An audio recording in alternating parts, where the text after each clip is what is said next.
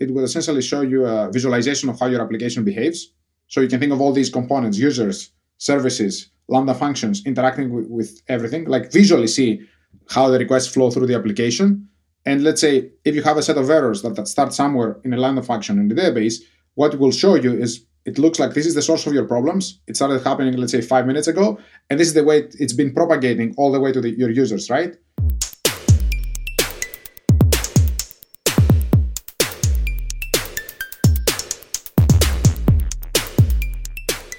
CockroachDB is the only bug you'll ever love because it's the only one you don't have to worry about. As a low-touch S Q L database that automatically handles scale, operations, and uptime, CockroachDB lets you focus on developing.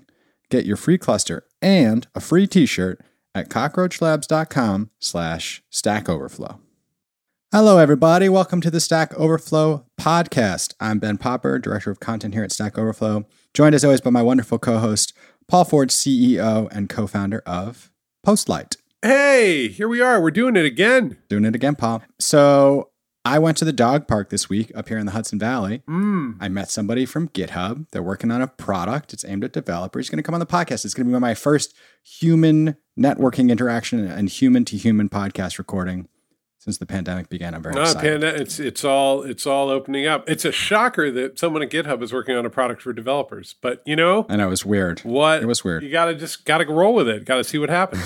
That sounds really good. You know, we have an exciting guest on here today because, Ben, you've, you've used apps. Absolutely. I, I'm apping all day, every day.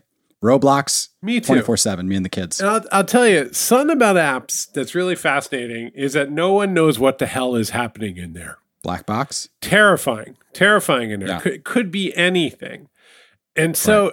A whole section of our tech economy that, frankly, on this podcast, we tend not to talk about, exists just to tell you what the hell is happening inside of your stuff. So this is a little bit different than maybe a guest we've had like Tom Lumencelli to talk about site reliability engineering, like S R E is making sure it's all running and working. And if it breaks, but they're not telling you, hey, X is happening, Y is happening. This is getting overheated. Oh, it's part this of it. This is going to the left. It's part right. of it. Yeah. yeah. I mean, mm-hmm. it's, so who do we have today? Today, as our guest, we have Spiros Xanthos. I hope I said that right. He's joining us from Splunk. Splunk! Yeah, Splunk, where he is the V P of Product Management. Welcome, Spiros. Glad to be on. Thanks for having me. Yeah, I guess for people who don't know, let's step back for a second and define from a high level, what is observability or observability in I T ops? And how is that unique from other disciplines? Well, and also, what is Splunk? I mean, we we know the banner ads, but what is the company? So tell us, tell us, Spiros. Splunk is Splunk is an enterprise software company, right? Started as a tool to collect machine data, analyze it. Although it's a very it started and was and is a very simple tool, it's extremely powerful because it can really it's really flexible and you can connect any type of machine data, which you can then use to monitor for security or investigate incidents or I T or for developers, right? So Splunk uh, has been around for a while, and uh, we recently expanded into observability. Actually, the way I ended up at Splunk is because they acquired my company. So before Splunk, I started this company called Omnition, which uh, is an observability company, which I'm, I'm going to define in a minute, right? And uh, Splunk decided to acquire us to, to expand into this space, alongside five other companies, actually, in the last two years. So what is observability? Observability actually comes from control theory, which is not a software term, and generally means this the ability to kind of reason and understand the state of a system by just looking at its outputs. Now, as you can imagine, when we're talking about applications or infrastructure on the cloud, we really, as developers and S R Es, try to do the same thing. So all we have is are the outputs of those applications, usually in the forms of what we call telemetry, logs, metrics, traces, and by capturing all that data, try to understand what the application is doing, right? So in the scenario that we have a failure or a degradation of the service, to try to understand where this is coming from so we can, let's say, prevent it and uh, not end up having like a downtime. Right, right. That makes a lot of sense. So just to back up, you said that term doesn't come from software. So that is more from the, you know, older world of hardware. I might be a, a flight engineer on a rocket ship or a, uh, an airplane, and there are certain, you know, degrees of robustness and reliability and redundancy I need. And so this is a technique for making sure if something's going wrong, if there's an engine failure, I can figure out why. I guess it's more about understanding the state, the internal state of the system by looking at the its outputs, mm-hmm. as I said, right? That, of course, coupled with redundancy and, I guess, failover techniques is probably how we've been uh, flying planes all these years. Is there more of a need for this now? Because, I mean, clouds are black boxes, right? Like, we don't know what's inside of a lot of our, our cloud services, and you're not allowed in. They've abstracted out quite a bit. They'll give you the logs and the reporting that that they've decided, right? So is that is that why there's more demand for this kind of approach to understanding what's happening in your systems, or has it always been there and and, and this is just a, a new approach or an old approach? Or why does this matter now? Yes. So uh, maybe I'll give you a bit of history of like monitoring tools for infrastructure, applications, all of the above, right? By the way, I, I've been working in this for a long time. Um, I started my first company, which was a log analysis company like Splunk in two thousand seven. So I've seen the evolution of the industry myself. Of course, it predates me quite a bit as well. But let's say generally with the introduction of maybe virtualization in the early two thousands, right? So move from mm-hmm. physical hardware to, let's say, software running our infrastructure and applications. But still, most of that was actually rather simple, right? Maybe my application was a monolithic application running as a single service connected to a database. And uh, that was, let's say, serving uh, the needs of my customers, right? So the software to that I had to use, let's say, to monitor the software, my monitoring software, was rather simple itself as well, right? All I had to do is understand what's maybe what's happening within this single application. The underlying infrastructure was fairly static. V Ms did not come and go as, as much. So everything was simple and like straightforward. Now, as we have been moving to the cloud, and there is, of course, a whole journey that is happening there, right? Moving to the cloud maybe means that I take these applications and instead of running them in my data center, I run them on uh, on the cloud, like A W S, Google Cloud, or et cetera. But really, these, may, these days means that I'm probably re-architecting those applications. Or maybe I'm building new applications that usually are built as distributed systems, what we call microservice-based applications. So instead of having a single application, I might have multiple services interacting with each other to serve the needs of my customers. And now these applications often run on ephemeral infrastructure, right? We don't run on physical hardware or V Ms anymore. We usually run on containers, which can come and go dynamically, oftentimes multiple times a day or an hour, right? So you end up in this situation where instead of having a simple application, you have like a whole collection of services working with each other, running on dynamic infrastructure. So things that change very, very often and are fairly complex. So this results many benefits, of course, right? Dynamic, better velocity for developers. These systems can be developed independently, released multiple times a day, all desirable things for, for all of us, let's say.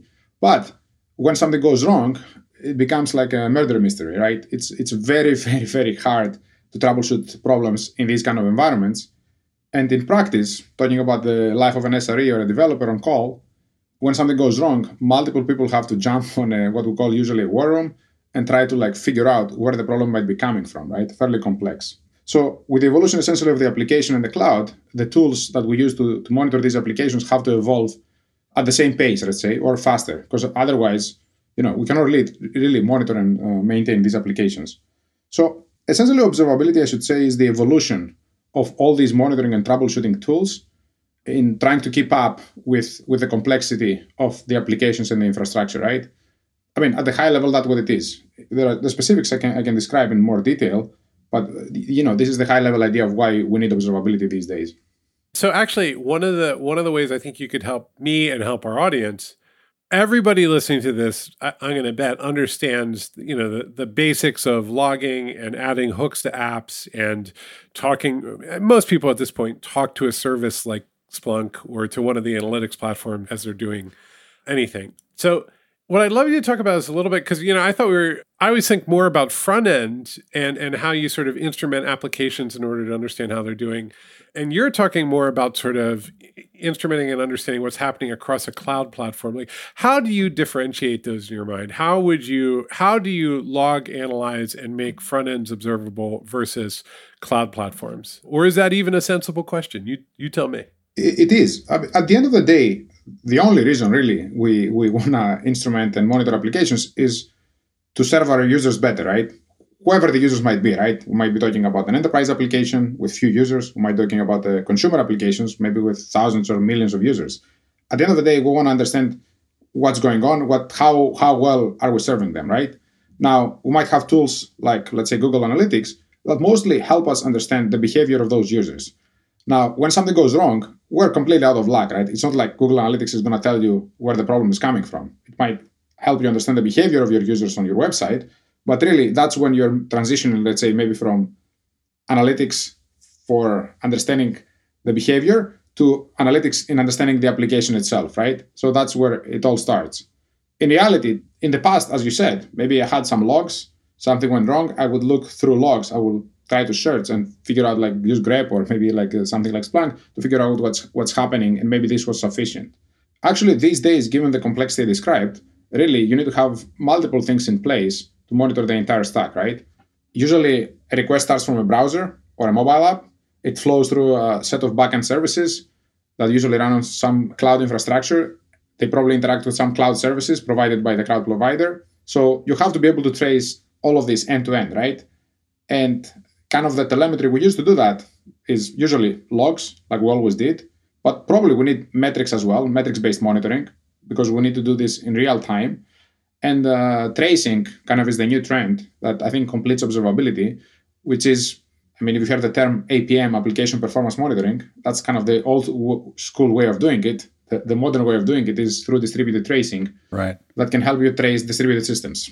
So for people who don't know, can we just define those quickly? What what are logs and what is tracing? And you mentioned one in the middle. Just uh, quickly, each each one of those key ingredients. Yes, logs are unstructured data that typically uh, developers add uh, when they build an application so that they can later troubleshoot what's happening, right? It could be like totally unstructured data with maybe some structure, but generally speaking, fairly unstructured. And logs are emitted from the application, from infrastructure, from network devices. That has been the standard way of actually troubleshooting systems, let's say, for the last maybe thirty years or longer it is.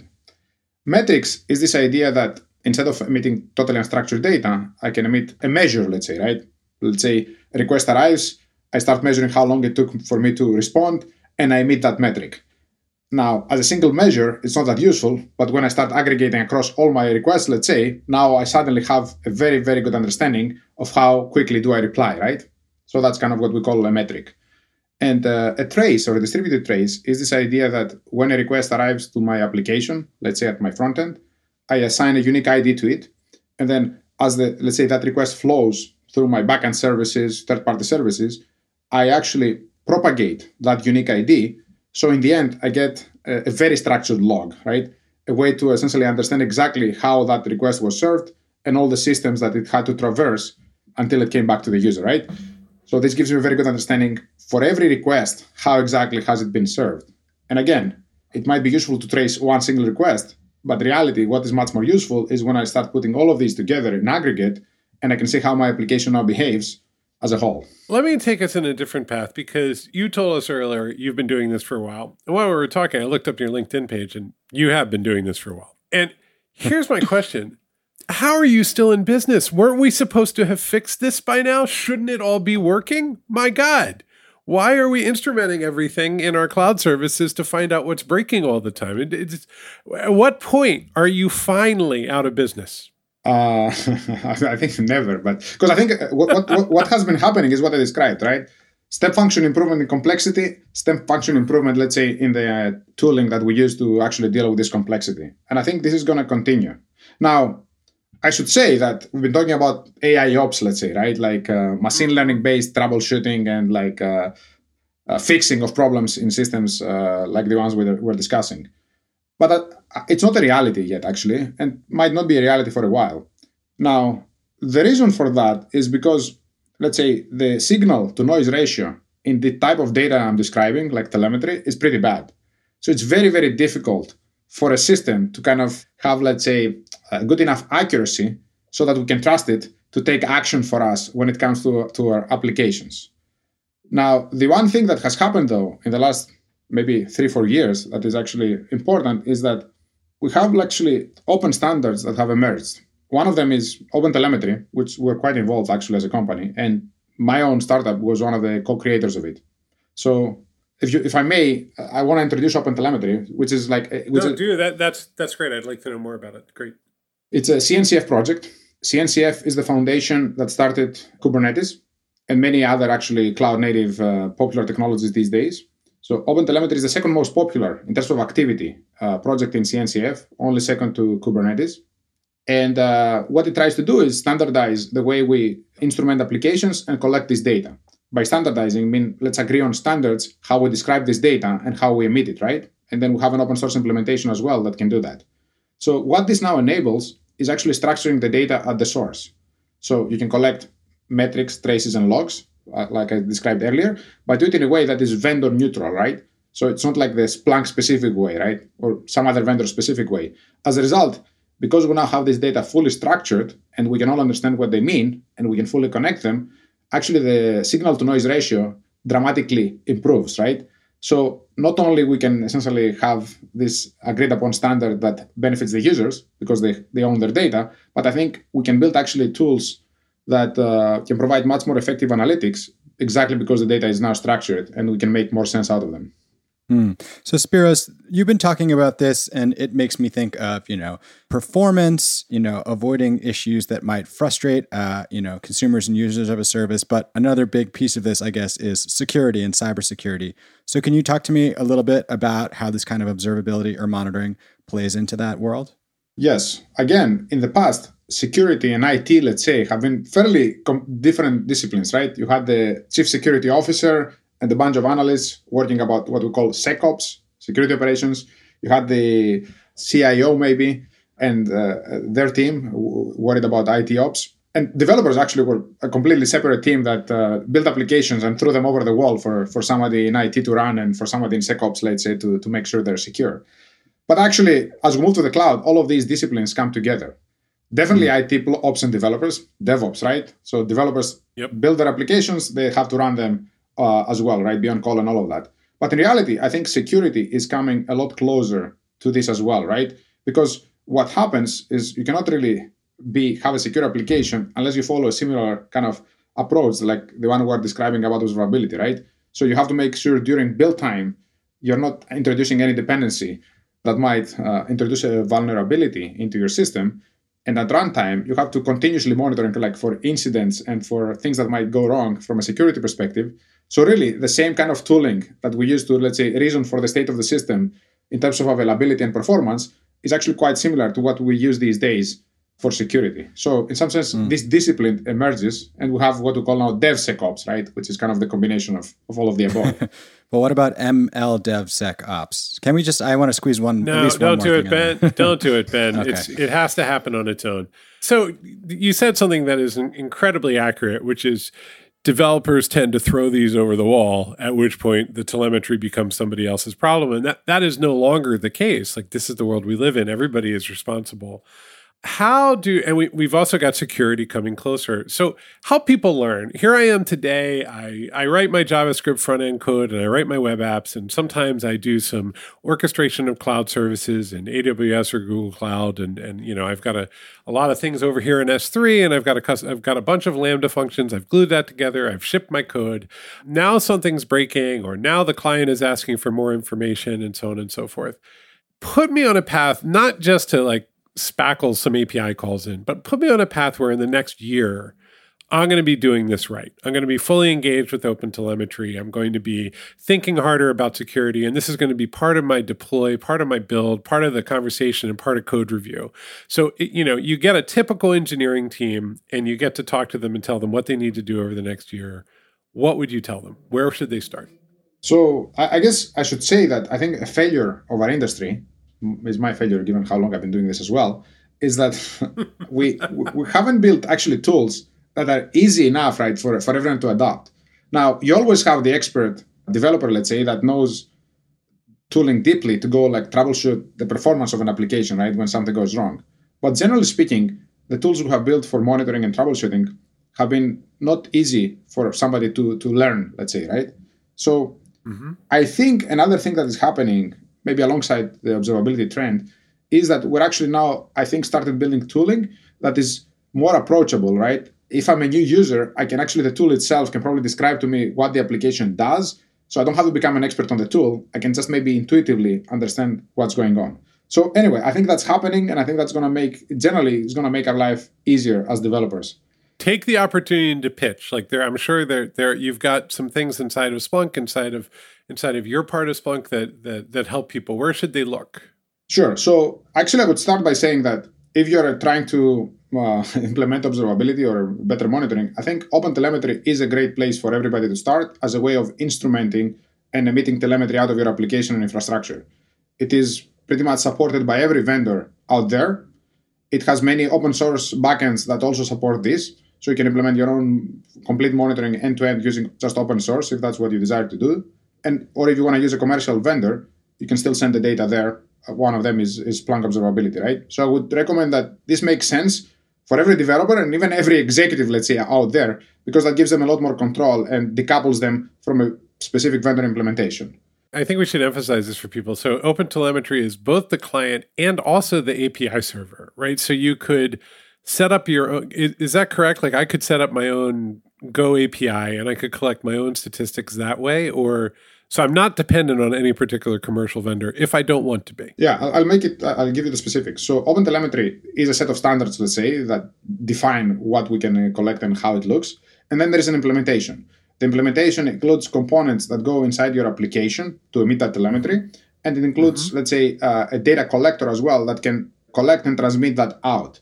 Now, OpenTelemetry stops there, right? It doesn't try to be an analysis tool. It just tries to be a, a data instrumentation and collection tool. But there are open source backends that accept this data today, something like Prometheus, let's say, for metrics. So I asked I asked you to pitch Splunk, and you you, you no, did I'll, exactly the opposite, which is great. I'll tell you actually what we do, right? So Paul asked to pitch, and they said, wait, stop. Just tell me about the open source alternative. Sorry, yeah, sorry, sorry. I know, that's true. I, I, I derailed. Um, but no, I'm trying to understand. I love a good open standard. It makes me feel safe and in control, just like everyone else in the industry. So it's really good to learn about that. Like right. That way you're not completely locked in for the rest of your life if you want to use these tools. So back to Splunk. Yes. Yeah, so, so to tell you a bit about, about Splunk, right? So first of all, given that we're trying to democratize data instrumentation and collection via open source and open standards approaches, so we put all our effort in actually the analytics of what you do once you have this data, right? Generally speaking, for most companies after a certain scale, it doesn't make sense to be in the observability business, right? Yes, you can do this with open source or you can try to build your own tooling, but generally it doesn't make sense, right? It's not, it's a hard problem. And it shouldn't be your priority, right? Ideally, you won't spend your time building, uh, you know, something for, for your specific business. So what Splunk has done is build what we call this observability cloud, which is a, a combination of a bunch of, let's say, products. We can collect metrics, traces, and logs into a single application. That application can be used to monitor your infrastructure, your application, all the way to your end users, and even perform like incident response, like ping you if you're on call. All of that in a single user interface. And uh, I guess the the value it, it provides is that it's fairly intuitive, to my earlier point, and also um, with huge emphasis on analytics, right? Trying to, generally speaking, all of these tools are giving you a bunch of data. And the way you use the data is you state a hypothesis based on your own knowledge of the system or the application you're troubleshooting. And you use then the tool to kind of validate or invalidate your hypothesis, which is a very time-consuming and not pleasant approach. What we try to do is push maybe the industry a bit forward by trying to essentially connect the data a bit better. So you don't always have to state the hypothesis, but the tool tries to now guide you to where the problem might be coming from, right? I see here on your site, you know, some stuff around cybersecurity, observability, I T operations. It's everything we just talked about. But it sounds like right now you're getting to the place uh, that Paul and I love, which is that once that you can do any one thing, you can do everything. So it says everything, unlock the power of data. So you're saying, once you start doing all this monitoring and metrics and analysis and you're looking at multiple customers, you're going to start giving people basically, you know, advice about how to optimize or transform or improve their system, their security that's outside of the day-to-day operations. Maybe I should say this, right? Like I think actually once observability tooling properly implemented, observability tooling in the sense of like having metrics, traces, and logs fully connected, being able to collect all of it, what we call full fidelity, it kind of looks a bit like magic, at least compared to the prior generation tools, right? Because effectively what that does, it gives you, in my mind, a mirror image of your application and infrastructure inside, let's say, a SaaS environment. And then you can actually start reasoning about your application by looking at this, let's say, uh, mirror image of, of it inside uh, the, the tool, right? Which is very, very powerful, as opposed to, let's say, having very partial data and signals in the past and trying to connect the dots in your mind. So that's what we try to do, or at least that's what our ambition is uh, as a company, right? How well we do it, I guess our users probably can. Just let's make up, um, I don't know, I, I've got a bunch of Lambda functions. I've got some logging built in. I've got a front end. I've got a React Native app that I've deployed to fifty thousand people. Something is broken. I don't know what. Some, but suddenly the data is not getting pulled out, or an est- something something's not happening. A database call that I was expecting to have happen uh, isn't happening. Walk me through, like, using these tools. The old way I would do it is I kind of look at things. I'd put a lot of print statements in. I'd look at my log files. I'd use, you know, wh- where are things breaking? How does that change? Walk me through what the process feels like now if you're using this approach.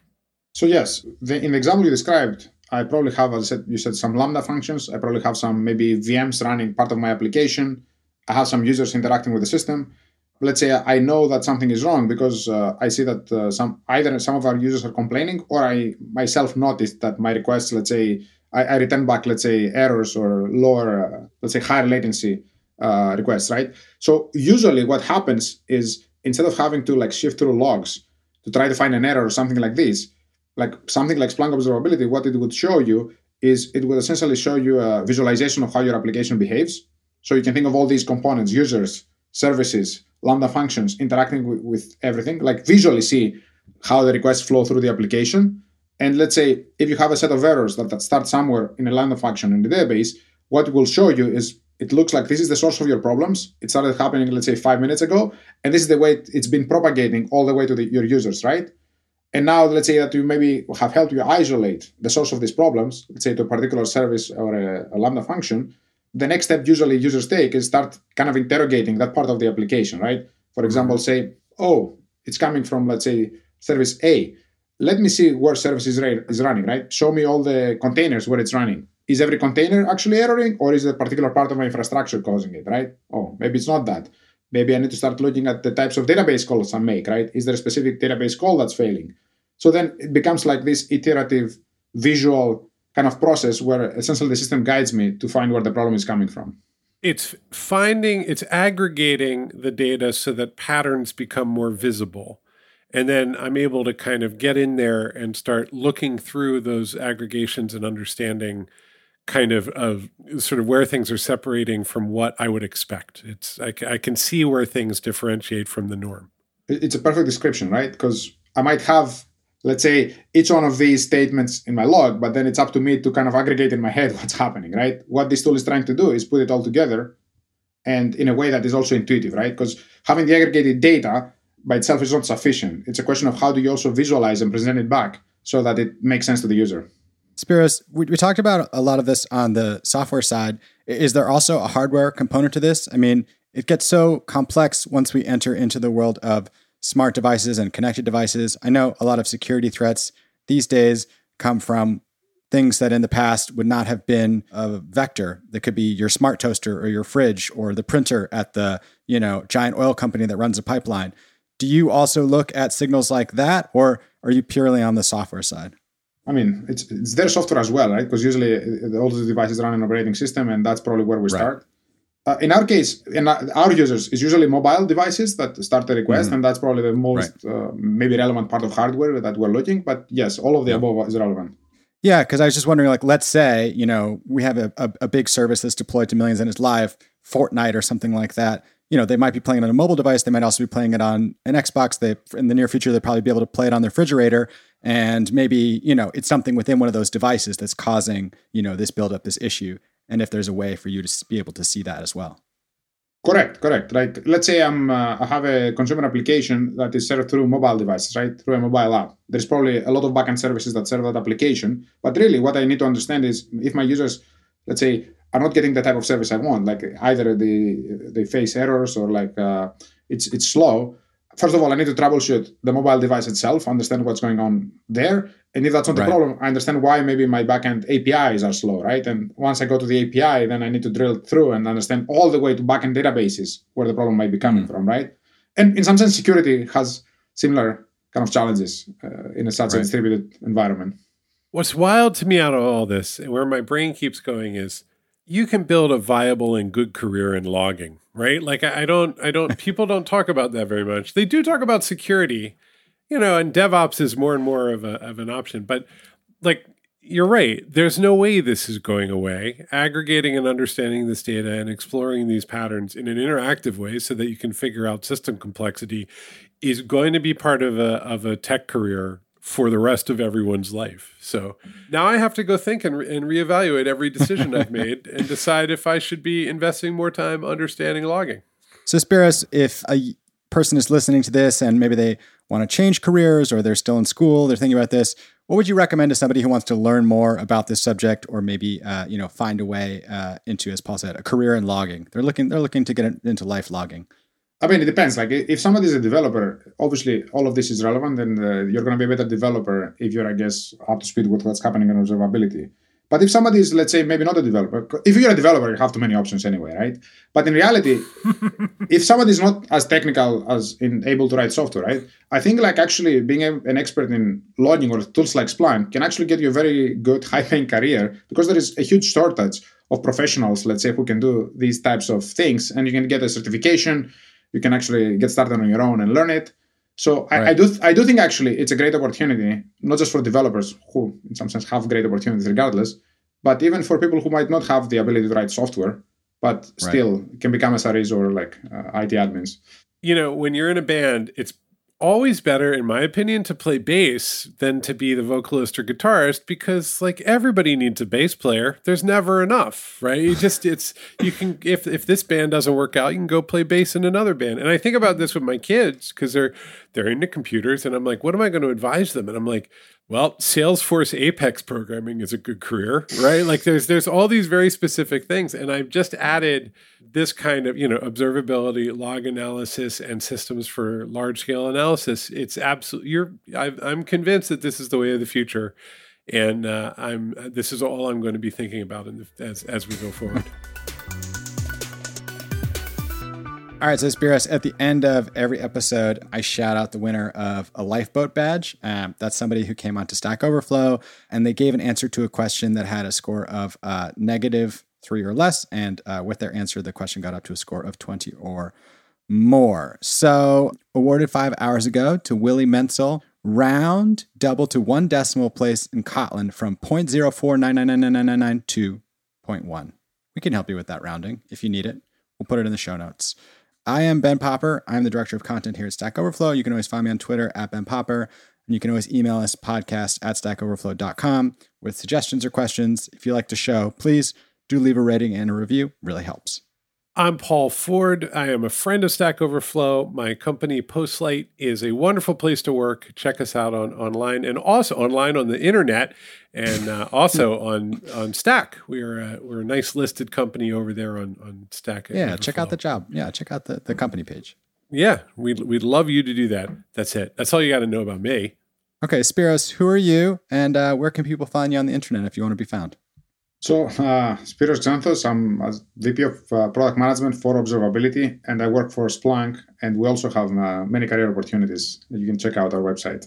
All right, Spiros. Well, thanks so much for coming on. We're glad uh, to have you, and uh, yeah, I'm going to go down and check the logs before I start this fire tonight, because see, you can see what I did there, Paul? That was a country joke.